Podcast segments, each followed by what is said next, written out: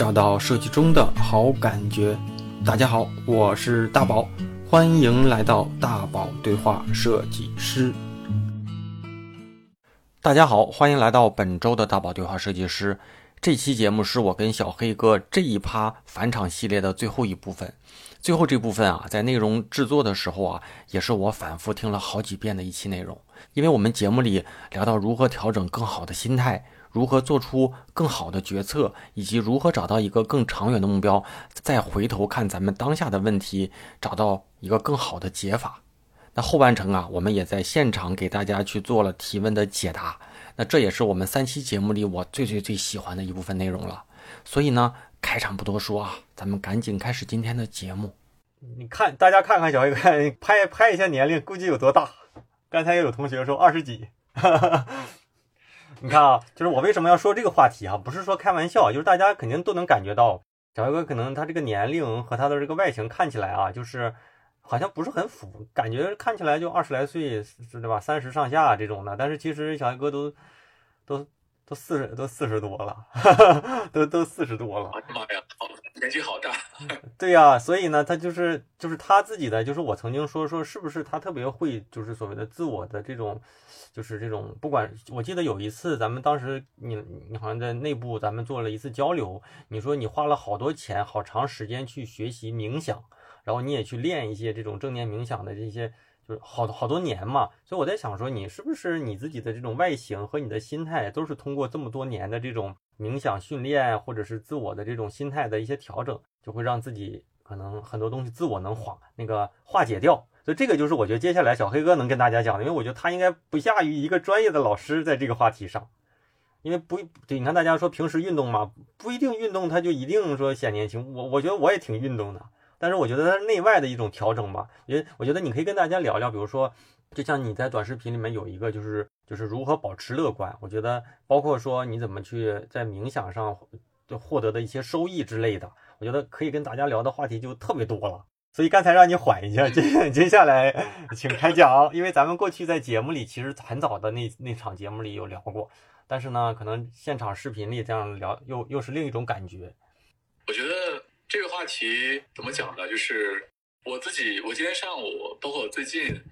一直保持一个比较亢奋的一个状态。我不知道大，我就是大家其实有没有这样一个状态，就是当你想到一个特别好的一个方案的时候，就是你特别想把它做出来，这个时候你的血脉是喷张的，就是你在你在画着的时候，你的你的心流是产生的。那其实最近我在就是。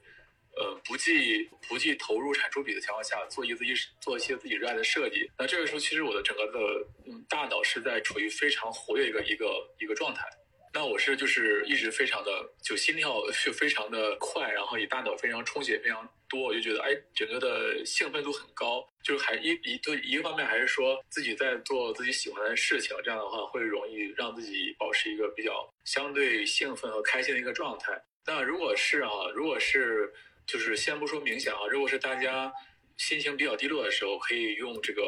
冥想也好，用这个跑步也好，然后去让自己那个状态能够调整一下。因为一个相相对来说哈负面的一个状态的话，还是让你的能量会相对比较低一些。那这个时候，其实你在做任何事情的话，都是没有办法去成功的。那所以你自己呢，要一定要调调整好这个能量。你的那个状态是非常重要的，所以让自己激发出来，把你整个全身细胞能够打开。所以冥想的话，肯定是一个非常好的方式。像我在之前做冥想、学习正、学习冥想、学习正念，也确实花了很多时间，花了很多的钱，比如说十几、十五六万、十七八万的样子，然后去学习这个东西。然后从一四年开始，然后到现在，然后去培养这个冥想的这个这个状态，然后去提升这个这个专注力。那其实就是。还是给我很多很多一些一些帮助吧。然后我觉得冥想就是像在像像银行像银行存钱一样。比如说我今天冥想个十分钟、五分钟或者半小时，那明天冥想个三十分钟或一个小时。然后其实就是当你需要的时候呢，比如说你要参加一个比较大的一个场合去参加的活动，或者让你能够让你经历一个比较大的波动，这个时候。冥想的作用出来了，可能会让你能够经得住这样一个变化变动，可以给到你一个比较好的支持。所以我觉得冥想是非常有效一个方式，就是能够让你的大脑放空，然后呢，而且让你能够把你所有的一些欲望也好，就是当然欲望你是不可能通过冥想来清空的，但是当你在冥想的时候，是努力让自己清空一些思想，然后暂时，然后抛开一些部分，然后让你让你平静下来，然后呃培养你的专注力，然后达到相对一个比较舒服的状态，让你内心比较稳定。然后这个时候，如果你想要去思考一些你比较复杂的问题，这时候可能会有些主意会出来。啊，大家可以尝试一下，就是当你的大脑充斥了很多的声音、不同的声音的时候，你可能会很难去做一个决策。但是，但是当你在内心比较安静的时候，这时候你那个你那个解法就出来了。呃，所以你像乔布斯，就是会经常在自己家里那个去做冥想，然后他会在冥想的时候去思考，在公司里面就是不能做选择、不能做抉择的那个一些话题，他会在那个时候去去思考。呃，一般那个时候做出来的一个选择或决策是比较明智的。当你情绪不太稳定，或者是当你那个比较焦着急的下的决定，会往往是不太理智的，会比较唐突的，你会后悔的。但冥想的方法的话，就是一般会不要去想，就当然你睁着眼睛也行，闭着眼睛也行。这个时候你要尽量把你的思维给。清空，然后就是让自己能够安静下来，坐在沙发上也行，坐在盘腿坐也行，然后让你的整个的注意力去关注你的呼吸，呃，专注关注你的呼吸。对，当你把你的注意力专注在你的呼吸上的时候，你的内心会慢慢平静下来，然后给自己一些时间尝试一下，今天晚上，然后你那个状态会可能会恢复一下，可能会相对你的焦虑也好，你的那个着急心态会。慢慢的那个，所以这个冥想的心法呢，就是叫关注你的呼吸，这是冥想心法啊！大家一定要记住，冥想心法是闭上眼睛关注你的呼吸，这是冥想的心法。大家这会儿别闭上眼睛啊！然后我觉得，当然，如果是你在公司里面，当如果你在公司里面你也想去冥想的话，你当然可以睁着眼睛。呃，这是在训练一个叫觉察力的方式。比如说，当你在看直播，看着我和大宝在说话的时候，你可以训练你的你的觉察力。你也可以通过关注你的呼吸。当然，你也要听着我们说话，关注，然后你再去关注你的呼吸，其实是训练你的觉察力。这个时候，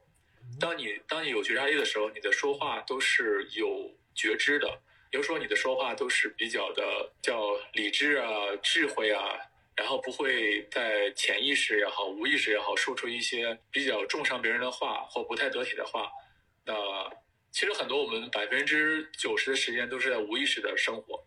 就是叫叫导航模式。我们在用我们的小脑和那个爬行脑去工作，我们大脑皮层那个时候是不工作的，那就是恢复成一个动物的状态，跟一只猫去吃饭、去喝水一样。当你只有当你激发你大脑皮层。当你保持觉知的时候，你才是恢复到一个人的一个状态，然后你才能够去真正独立思考，去做一个明智的、智慧的一个决策和说话。最后呢，就是就是从心态调整好，最后就是外在就会显得年轻。我记得刚才看一个有意思的留言，一个同学，我估计是个小女孩，说怎么看小黑哥就是二十九岁，还有零有整的二十九岁。然后小黑哥，我记得前段时间你在呃短视发了一个短视频，就讲如何保持乐观。其实我一直在在你的身上看不到那种特别焦虑的那种状态，有可能你会有，甚至说你可能面对的压力什么的比我还大，或者比我们大多数人都大。但是你给别人传递过来的那个感受呢，就是很温暖。然后听你说一些东西呢，就会让人家特别踏实。所以，我我感觉就是，就像你短视频里说的那些内容，你你也可以跟大家分享分享，就是一些保持乐观、积极心态的一些心法。我觉得就是有些具体的一些方法，也有一些是你自己内在成熟度的一个方式。因为其实我们很多时候的焦虑，或是那个着急的心态，是来自于对未来的不确定性。就比如说，很多人会担心父母抛抛弃自己，就是会把会担心父母说不管你了。这一点其实我自己也非常的，之前有过这样的焦虑，就是我就是觉得觉得哎，我我要我要离开家庭了，我要完全如果不管我的话，我会不会就是不能够生存？其实就是说，我们焦虑的根本是来自于我们是否能够活得下去，是否能够生存，是否不会伤害。呃，当有一天你的内心成熟度就是成熟到你不怕自己被伤害了，你不怕。不怕自己的生存或者是生活不能够持续的时候，那这个时候可能就就会没有人伤害你，就没有人能够能够威胁到你。嗯因为我们在经常在公司里面，在社会里经常被人威胁，就说你不好干，我就我就扣你工资，我就不让你晋升，我就不让你这样那样的，或者我就那个什么嗯不给你钱花。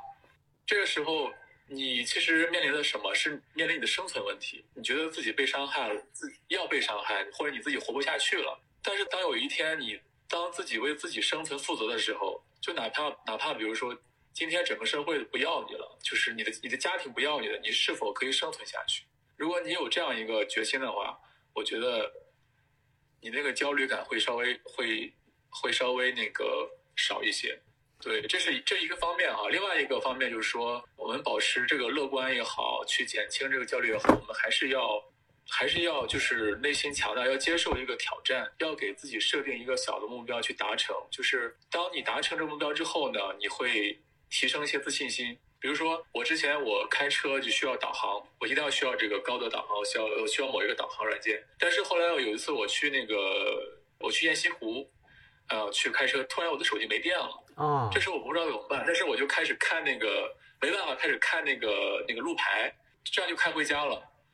然后就这样一个事情，我觉得，哎，在这个回就是开车回家这个路，这个这个这个这方面，给了我自己很大信心。我觉得我自己以后如果是手机没电了，或者是没有导航，我也可以回得了回得了家，这是给自己一个非常大的信心。那其实很多的同样的道理就是，你比如说在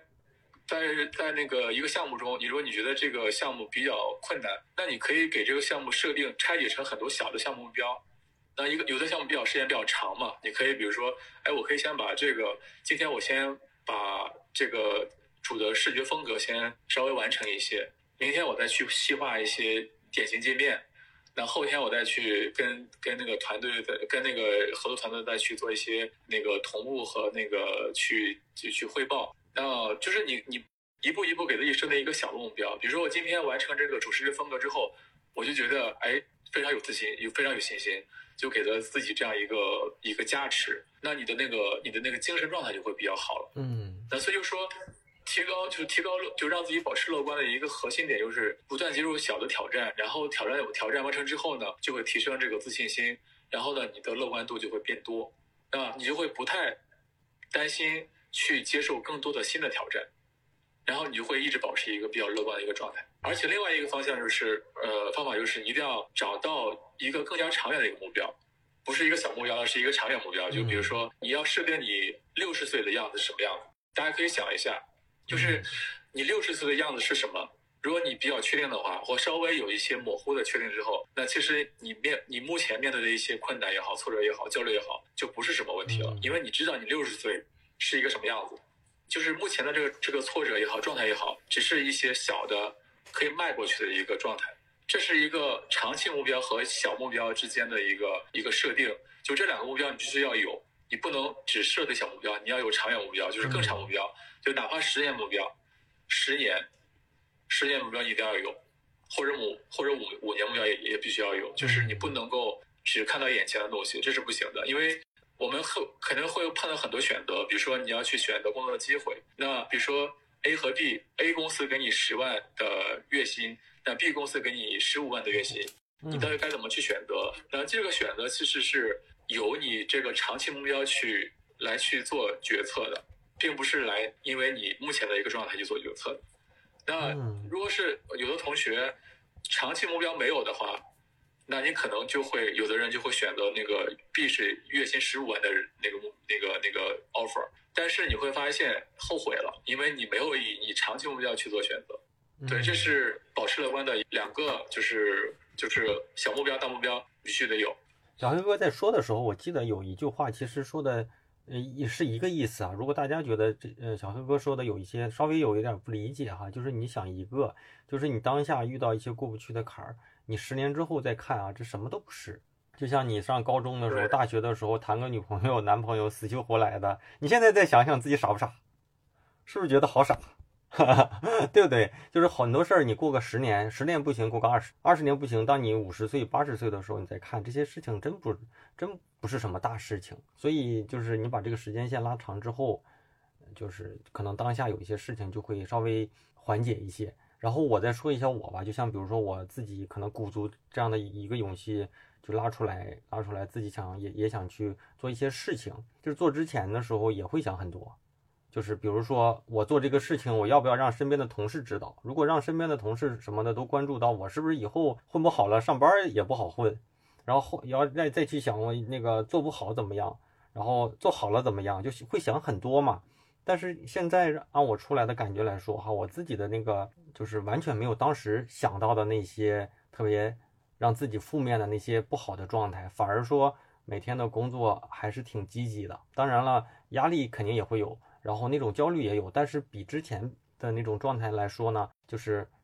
之前的那种不快乐没有了。就之前我自己会觉得职场上的那种不快乐会，就是负面情绪会少很多。所以这是我自己的感觉，所以大家也可以用有有就是就是参考小黑哥刚才说的那些，然后也可以去自我的去调整调整啊。我看一下啊，我再找几个，因为刚才这个话题这个留言太多了，我这找吧就是，你看啊，有一个话题，你看啊，小黑哥说要跟自己的领导处好关系，但是社恐人怎么办呀？感觉给给陌生人打个电话都需要很大的勇气。其实我正好问到了哈，其实我自己。我自己是我自己是偏内向型的一个一个性格，我自己其实也是社恐，但是呢，我自己因为要要面对很多的活动，要去和很多人打交道，其实自己在那个情况下自己去做这样的社交。其实还是很疲惫的。就我在滴滴，比如说组织很多场活动吧，比如说做 UP 的那个主持，也一一次活动两个小时。然后比如说要，我记得第一次、第一二三次都是要面对不同的大咖，要要要把整个场 hold 下来，非常疲惫。我两个小时完了之后，我就从下午的七点钟啊九点钟一直睡到第二天的九点钟。就是我是那种特别容易在在很多很多人情况下讲话的时候会特别耗掉能量的人。那但是呢，其实我们在职场中，就是你和你领导的那种互动的话，其实你其实你没有必要去担心你讲错话什么的，因为其实你的领导是帮助你的，或者是你们互是互相成就的。那这个时候，你可以跟你领导去，比如说设定一个沟通的机制和频率，比如说一周一次，一周，比如说一周的一次在某个咖啡馆里边，或是周一次把你的工作内容同步一下。其实我作为，比如说我作为管理者那么多年。我特别喜欢，就是我的团队成员去主动找我聊天，因为这样的话，我会其实我我我首先会特别欣赏这个设计师，他有自己的一些思想，然后要跟我去表表达。那第二个呢，是我可以了解他的一些成长的一些状态，包括他的一些设计输出，哪怕是一些团队的一些状态，都通过他去能够表达出来。那其实作为领导是特别喜欢和团队成员去沟通的。那其实你倒不用担心，就是就是我之前也遇到过，我有的设计师。就跟我聊天特别害怕，特别紧张。那可能也是因为我自己做的不好。其实我可能有一段时间特别严格，就是特别就是某些细节抓的特别特别细，然后呢，导致可能有些是觉得呃压力很大。那其实，但是我即便是在这样情况下，其实我还是希望能够以相对温和的状态能够给到我的团队成员。我不希望给他更多的压力。大家可以能够知道，就是其实你的管理者、你的 leader 其实并不想给你施压。只是因为可能是你自己臆想的一些状态也好，或者臆想的一些内容也好，导致了你沟通的一些问问题，或者是如果是你的领导确实是他沟通上有问题，那你可以相对的调整一下，就是来能能够达成一次沟通，因为你不能说他有问题，你也有你也有问题，你不能你们两个不去沟通了，这样是不行的。你要就是如果他不变，那你要去调整一下自己，你可以适当的去迈出那一步。其实你当你迈出那一步之后，你也会觉得，啊，就会觉得其实也没也没什么，没有那么难，因为其实大家都是人嘛，大家都是都是那个平凡那个人，大家都有都有都有那个平凡的那些情绪、情感、情绪啊，都有那个对对死的恐惧啊，对生的那个渴望。那你没有说一定要把他当成一个非常特别的人就就可以了。呃，有一个同学哈，他好像问过好几次那个问题，因为刚才咱们俩在对话，就是他说。对，就是对自由职业有什么拓展的这种路径的建议吗？我这个问题我先说一下，就是我我在这个就是我接下来做的这个成长课的内容里面，其实我也有准备，但是现在呢，可能一些内容性的东西我还没有梳理好，但我觉得小黑哥可以给大家先聊一聊，毕竟这个问题也是提给你的。我觉得自由职业看你去怎么定义，因为之前我们在合作中也有一些，就是自由设计师会跟我们去合作。有的自由职业者呢，他可能是叫文案撰，就是供稿供稿的人，或者是他是一种其他形式吧，包包括比如说去做自媒体也好，或者是做插画师、自由插画师也好。那其实我觉得，我觉得这样的人是非常了不起的，因为你是敢于去离开这个体制去。谋得一份自己的让让自己生存的这样一个职业的，那自由职业的话要看你自己是否适合这个，因为自由职业的话，很多情况是需要你去自己自己管理自己，那很多人其实不太适合自我管理，就是需要一个机制或者是需要别人去管理，比如说现在为什么？叫职业推促者，就是比如说，哎，你该学习了，或你该起床了，你该什么什么这样的一个职业非常火，就是因为很多人的对自制力不够，自律能力太差了。那这样的人其实不太适合做自由职业者。那一旦这样的人做自由职业者之后，可能很多人睡觉会睡一天，或是会会一个月或者是半年都不开张。那他就他那个惰性太强了。那这个时候，其实你还是要在这个这个平台上，或者在公司里面，在这个职业职职位中去工作。当有一天你自自制力做的足够强，或者是你对你那个要从事那个自由职业足够热爱的时候，比如说有的设计师，比如说我我有我们团队有一个设计师，一个合作者，就是他他是做那个咖啡了。那相对来说，他作为咖啡师，叫咖啡品牌这样一个一个角色。那他就相对来说是一个自由自由的角色。那他每天要去研发新的咖啡豆的口味，要要去呃发那个宣传视频，要去设计包装盒，呃要去做推广，要去做这样那样的一些部分。那这个东西相对来说工作内容非常碎。那你要要去研究好这个不同口味咖啡豆，要去从。巴西从那个非洲去进这个咖啡豆，然后你要去设计自己的这个包装，然后你要去制作这个手冲咖啡的这个视频，然后怎么把自己视频打磨好了，而且去培养粉丝群，去和别人互动，那都是他自己去干。那如果你自己觉得你自己没有这个比较沟通的亲和力，你没有这个时间管理能力，你没有这些独特的审美能力，可能你做这个咖啡师就比较难。那所以，当你选择自由咖啡呃自由职业者的时候，你一定要看那个自由自由职业那个内容，你是否是真的适合你，或是你的那个能力和那个状态是否适合这个自由自由职业。不要觉得哎，他自由职业出去了，他自由职业出去，你就跟着出去了。那当然是大家都自由了，但是这个那那个生存就没了。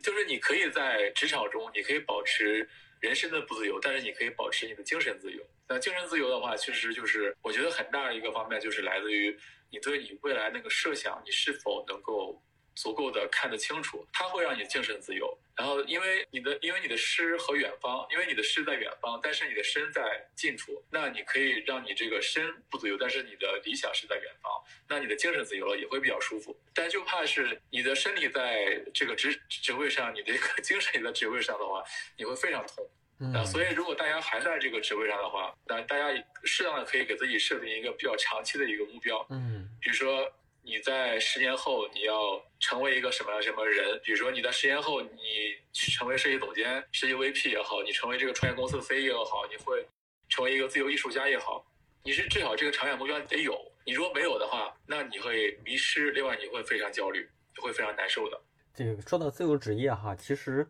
自由职业不一定自由，但是要追求那种自由职业的状态。就有些人，他可能在职场上，他也依然挺自由的。就是，就我记得好像是，就是好像香港那个作词人叫林夕，是不是？是叫林夕吧？给那个王菲。林夕。啊，对，人家不就是说他嘛？说他去公司里，别人就是比他大的领导什么那些，没有一个人敢说他的。就他想什么时候来，就得什么时候来。他什么时候想写，他就得这种可能上着班，人家也够自由。然后你自己如果要作为一个，就是你把这个所谓的物理空间弄得很自由了，但是你没有所谓的这种这种这种项目，然后没有这种关系，没有影响力，没有自自控能力，其实很多时候条件创造出来了，你可能还是会焦虑。就比如说一个出租车司机，他想上就上，他可能想下想不干就不干。一个一个网约车司机，但是。但是他牵着他的就是他今天的成本能不能回来，他今天的收入能不能弥补他接下来月底的一些费用嘛？其实这不一定，不一定说就是你的状态自由，就是你的那个空间是自由的，你的状态就一定是是自由的吧？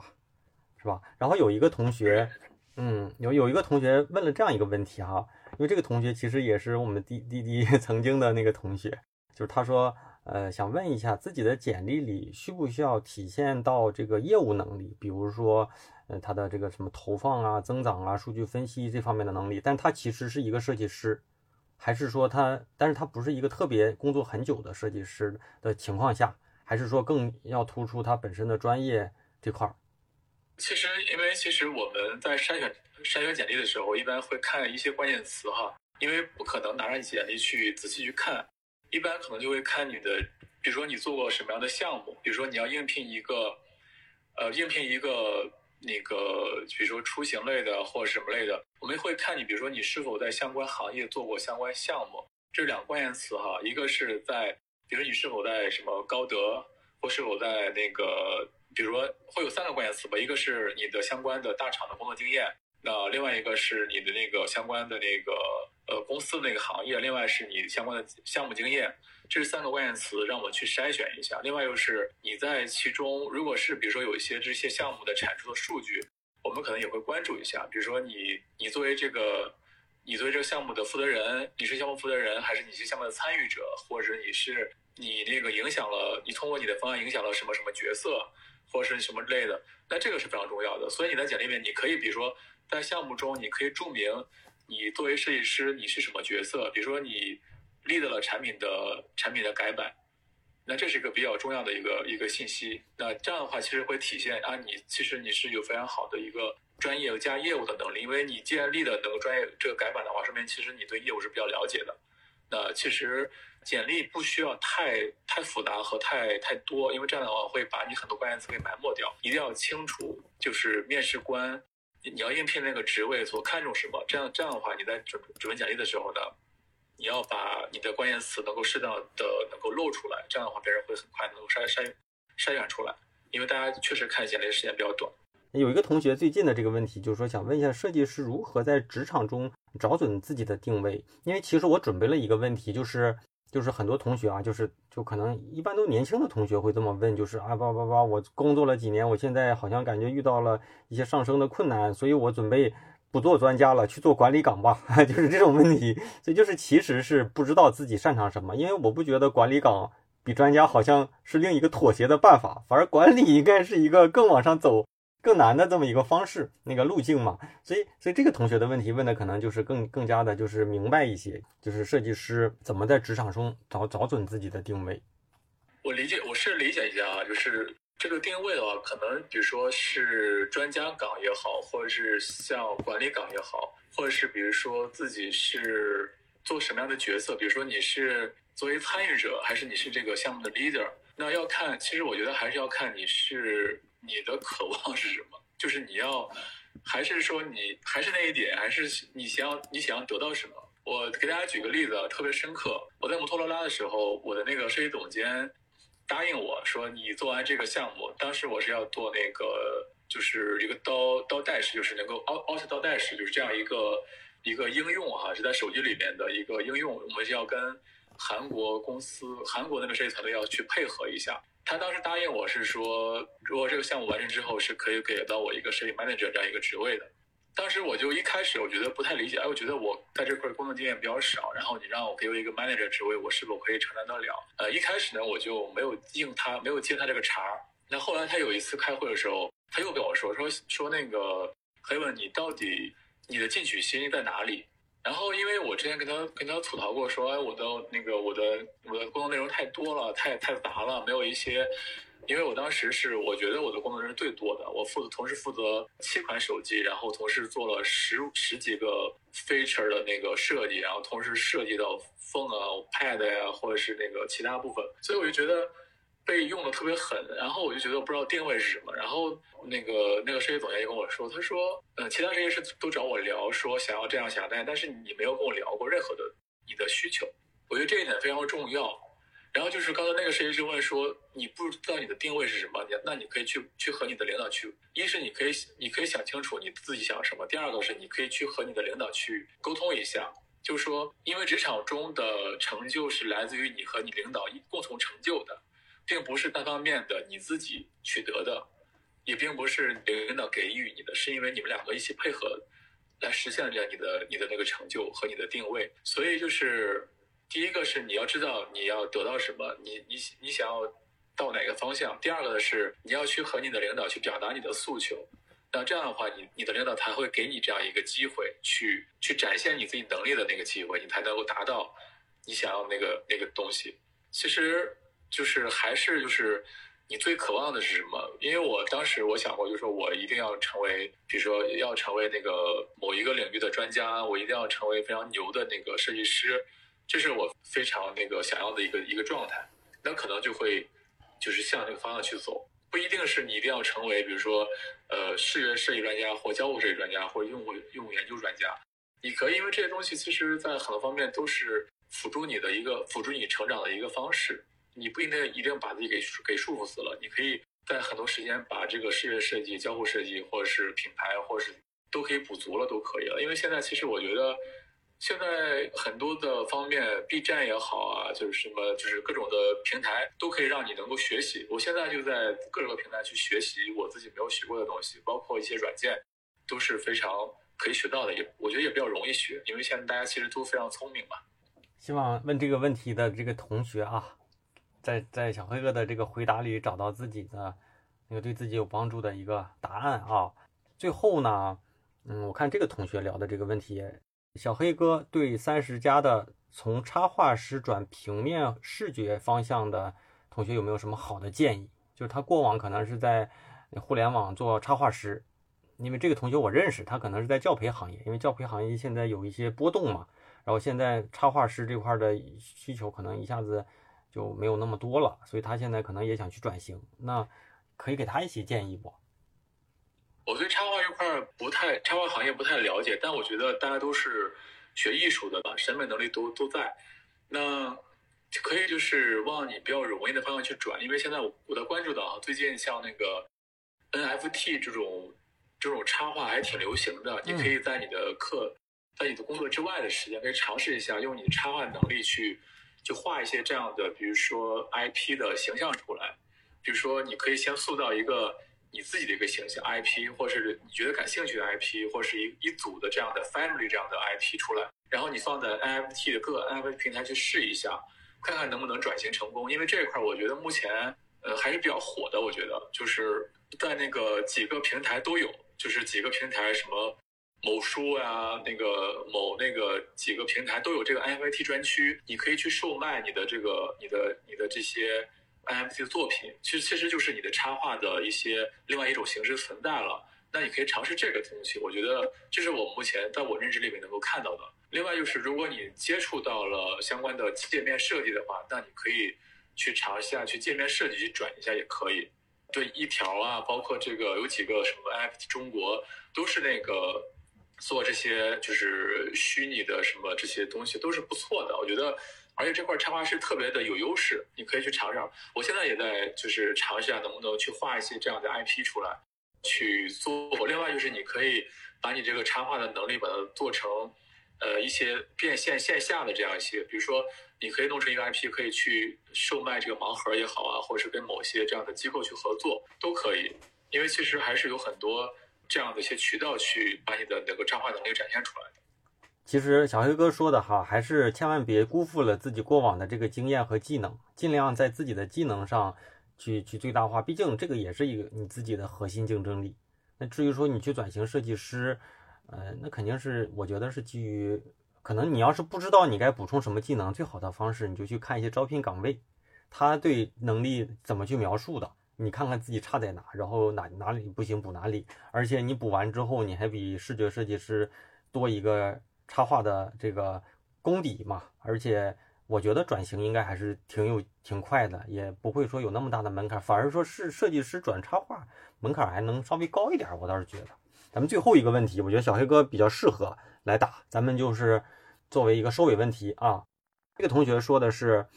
说新进的设计管理者有没有什么要注意的点？对于设计师转型到管理岗之后有什么建议吗？我觉得这个问题可以问到问到专业上了，哎呀，也适合小黑哥来聊。可能一般这样的话，对于这个设计师来说的话，就是一个到了一个一个新的一个状态了，就是就是一个是一个身份转换。那这个时候呢，一般是比较慌乱的。我记得，我记得呢，我在那个在从那个设计经理转到设计总监的时候，我觉得我想把事情做好，就特别的特别焦虑，特别压力特别大，就希望能够我自己什么什么都得强，什么都得行。但其实现在我想想，包包括后来，就是我我这段时间跟我们的之前的设计团团队成员都沟通的比较多。那个其中有一个设计师跟我讲，他说：“小哥哥，你当时就没必要什么都自己去承担。”就你要你是有什么困难，你可以跟我们讲，我们其实都是百分之百支持你的。就是说你不用去担心大家不支持你，然后你要把你的一些就是一些想法能够比较真诚，能够跟大家去讲。然后我再回到就是就是你要去善于向别人去求助。你虽然是你是一个领导，因为毕竟你是和团队之间是配合的，就是你是一个管理者，但是你还是一个团队成员，那你一定要和团队成员配合好了。那你作为团队管理者，其实一个是团队成员，二你是你是服务者，你要一定要把这个相关的信息能够其实同步给大家，让大家能够知道，不要打不要打那种什么信息差也好什么之类的，一定要把信息能够能够让大家能够能够同步过去，就是你要把自己那个内心那个柔软的部分能够和大家坦诚不公出来，让大家能够支持到你的。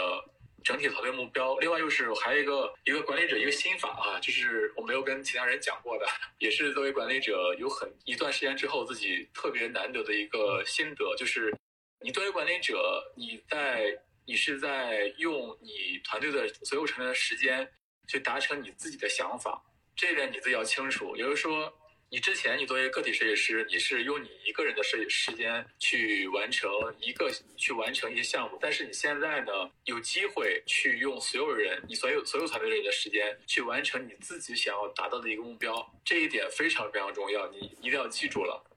那在这个前提下的话，你要知道你的目标是什么，一定要一定要清楚。也就是说，你现在是用，比如说你团队成员是十个人，那你的团，你的最后团队的。目标的结果不应该是十十十的一个结果，应该是可能是十五或者是二十或者是一百。那你要你要利用好大家的时间，去为你产出你要的那个目标，这是非常非常重要的。当然，就是你你要把你的目标能够很好的和团队成员沟通好，这是一个这是一个非常根本的部分。你要让大家能够理解你的目标，但是最前提是你的目标是什么，你要清楚。哪怕是你有点私心，比如说你要让自己。了解所有的专业，你要让自己更加的什么什么，但是你要清楚你的目标是什么，然后让大家能够支持到你的目标达成，这一点是个人设计师和团队管理者非常不一样的地方。这个这个这个本质就是，哪怕你是做一个 CEO 也好，你你你你管理一千人的团队，都是本质都是一样的，你只是在用别人的时间去达成你自己的工作目标，这是这是一个本质，作为管理者的本质。那基于你用管理者的手段，比如说，呃，有用用一些团队的文化建设呀，或是一些那个呃专业的管理的方法呀，以团队个人成长方法呀，以及什么，都是你的管理手段。但是，对管理的本质就是那个要管理好别人的时间。节目听完了，欢迎回来，我是大宝。每次做这样的系列节目啊，做到最后我都会有点不舍。尤其小黑哥应该是我们节目里返场和欢迎度最高的嘉宾之一了。希望连续听了这三期节目的你啊，能给我们这个节目再点点赞，分享一下。后续呢，我也可以经常邀请大家喜欢的嘉宾给我们去做做返场，跟大家常唠唠，常回来做做客。那我们节目最后啊，继续邀请大家加入我的微信听众群。进群的方式呢，永远都是在我的哼哼哼大宝频道里回复群就能够收到。可以在群里跟我提建议，提供内容资料。当然，如果有更好的角度，邀请你来做分享嘉宾也不是不可以啊。总之呢，这个群呢，就是我们这个节目的大本营，欢迎大家在群里面多多的互动，多多的去聊起来啊。当然呢，我更希望大家加入我的这个星球里的私房课。那这期节目上线之后呢，也是到七月底了。那七月份我给大家发的优惠券呢，可能还有几天就过期了。所以希望听到这期节目也还在犹豫的你呢，可以抓紧时间哈。虽然我把它定义为私房课，但是我更希望大家能够在这里找到自己的顿悟时刻。亚里士多德有句著名的名言啊，最近呢，我都在节目里跟大家分享这句，就是人生最终的价值在于觉醒和思考的能力，而不只在于生存。三流的交付是技能，二流的交付是逻辑，一流的交付应该是顿悟，是觉醒。这些年，我也一直在不停的学习，在成长上啊，做了大量的精力和资金上的投资吧。那我都是希望能够找到这样的一个顿悟时刻。今年呢，我在私房课里已经升级了一部分啊，其中一个专栏就叫“三百六十五个设计师的赚钱笔记”专栏。我也在这里给大家分享我亲身经历、身边朋友见过、做过的一切以设计师身份做成的那些真实案例。那在这个专栏里，我不会教大家去怎么敲开大厂的这个门，怎么去做更好的作品，做更好的简历。我就是想跟大家聊聊如何搞钱，如何在这个不确定的时代里，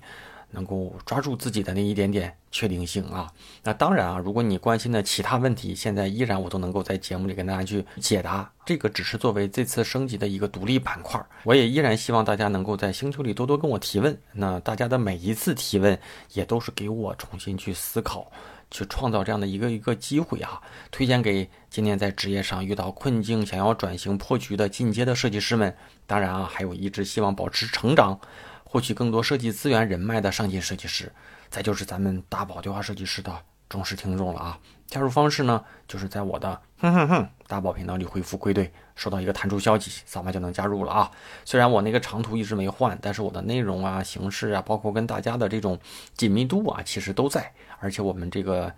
所谓的这个私房课啊，其实我觉得更大的一个价值，我以前不知道，但现在我发现，就是我们这个宝藏的私房课的同学群了。这里面有真的有一批热心的、富有能量和力量，还有专业力的这些小伙伴们。我在这里面天天跟大家去找答案，基本上我提的一些需求，大家都能够给我解答。我觉得这个东西也值回了这个票价了啊！所以呢，种一棵树最好的时间是十年前，第二好的时间就是现在。离月底还有优惠时间呢，还有这么个两三天啊！所以希望咱们新老同学们都能够快快归队。节目结尾再次感谢一下给节目打赏的同学们啊！第一个旺旺旺啊，上来就让我学这个叫啊！第二个是 Xtreme，第三个是 A E L I，这个名字我可能第一次读哈。下一位同学好听，要早点睡觉。咱们读的都是以往的这些往期的那个打赏名单往前读，所以这个这一阶段啊，这个好听同学啊，一直都是要早点睡觉的，频繁的出现。下一位呢，Y O A U 啊，再就是小猪猪八大名等于一世。那我在这里也问问啊，冬雨已逝小兄弟，你今年说来北京，不知道什么时候来呀？来，咱们赶紧去喝一杯啊，好吧？那承蒙大家支持啊，所以我觉得特别难得，就是大家喜欢像小黑哥这样的一个常跟我们去分享的嘉宾，所以希望大家呢也能够多多给我们反馈。我也知道大家真的喜欢他，或者真的喜欢其他。这些喜欢的嘉宾，我多去跟他们去聊一聊，让他们多回来跟大家去分享分享这一阶段或者是某一个时期他们遇到的一些问题呀，遇到的一些收获啊，跟大家多聊聊。所以呢，下周三啊，争取周三吧，周三不行，周四、周四或者周五啊，晚上十点钟，网易云音乐、喜马拉雅、站酷、小宇宙、荔枝等主流的音频平台会同步的更新。咱们啊，不见不散了啊，拜拜。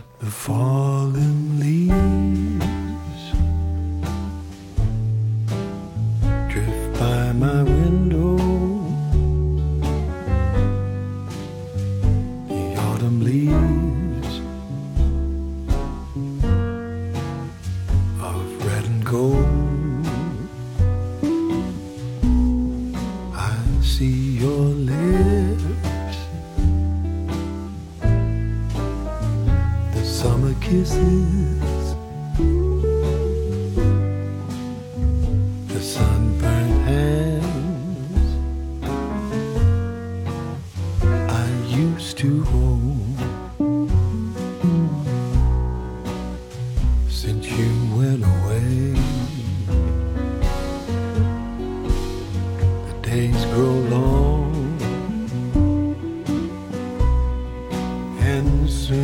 here. Oh, winter so.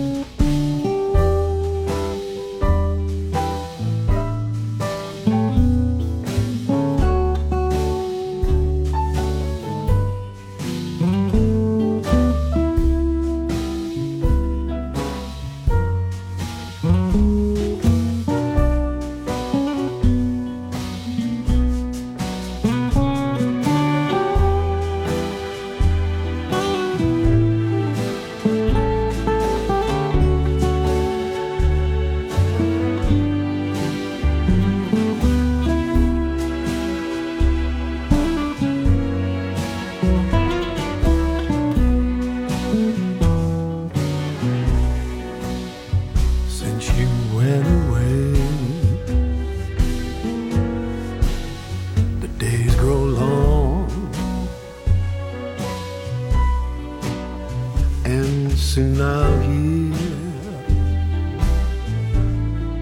a winter song. But I